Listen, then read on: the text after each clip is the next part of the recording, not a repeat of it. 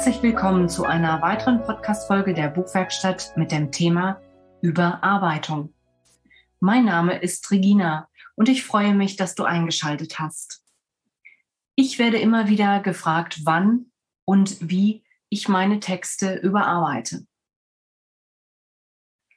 Zunächst denke ich erstmal nur an das Schreiben, lasse alles um mich herum los und der Gedanke an Korrektur und Überarbeitung ist ganz weit weg.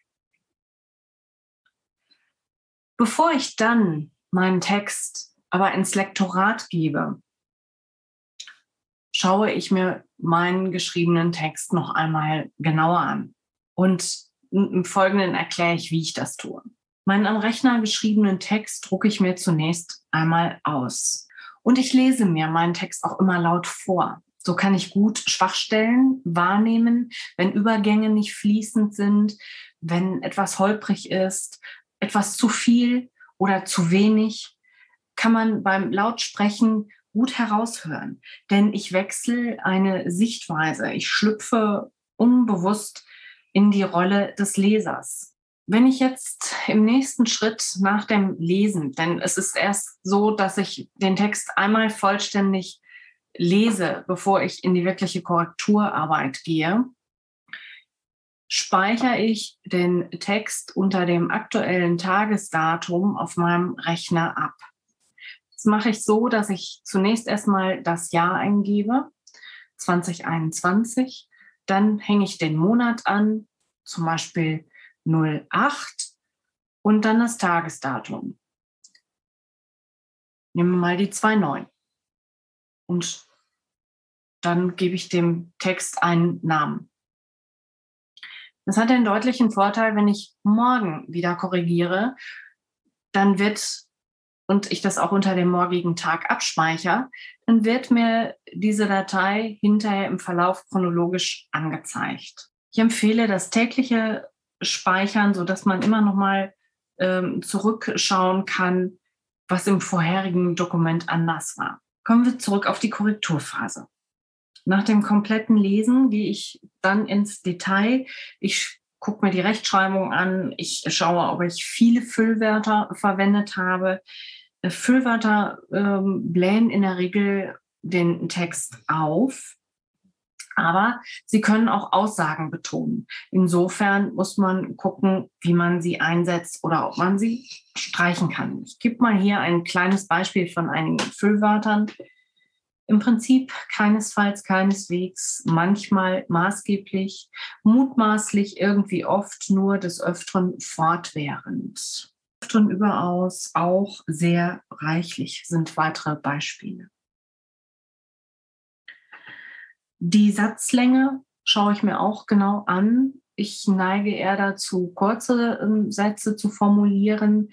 Ähm, das ist der Lyrik geschuldet, die ich auch schreibe. Und da bin ich eine Verfechterin von wirklich äh, kurzen und äh, ja, sehr intensiven Bildern, die ich dort versuche zu kreieren. Deshalb auch äh, hier die kurzen Sätze. Es kann aber auch durchaus sein, dass es äh, zu einer dass es zu dem Text oder auch einer Person, die ich, äh, über die ich in einem Text schreibe, durchaus passt, lange Sätze zu bilden.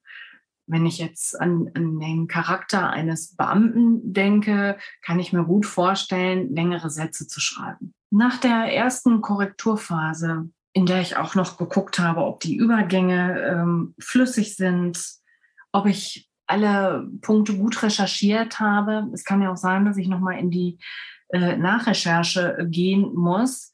Ähm, deshalb, das ist immer etwas unangenehm. Deshalb sollte im Vorfeld äh, gut recherchiert sein, Zahlen, Daten, Fakten, was man entsprechend braucht.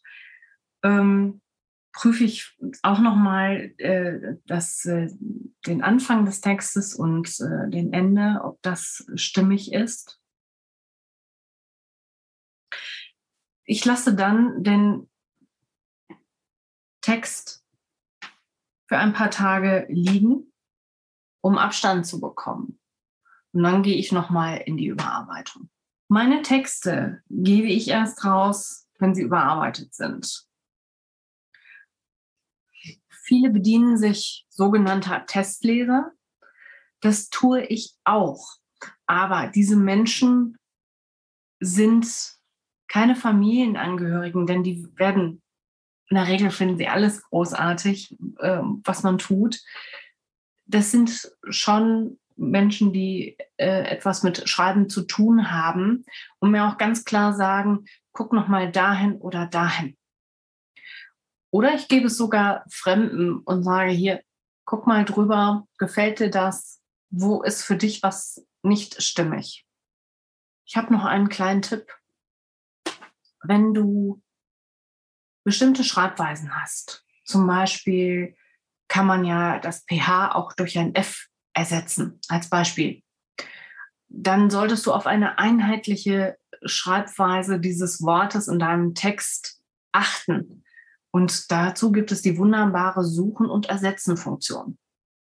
Ja, und wenn all diese Schritte vollzogen sind, dann geht mein Text ins Lektorat. Ich danke allen Zuhörern, die heute dabei waren und ihre kostbare Zeit mit mir geteilt haben. Wenn du diesen Podcast für gut befunden hast, dann teile ihn gern mit deinen Freunden und Bekannten. Gerne darfst du auch eine 5-Sterne-Bewertung auf iTunes abgeben.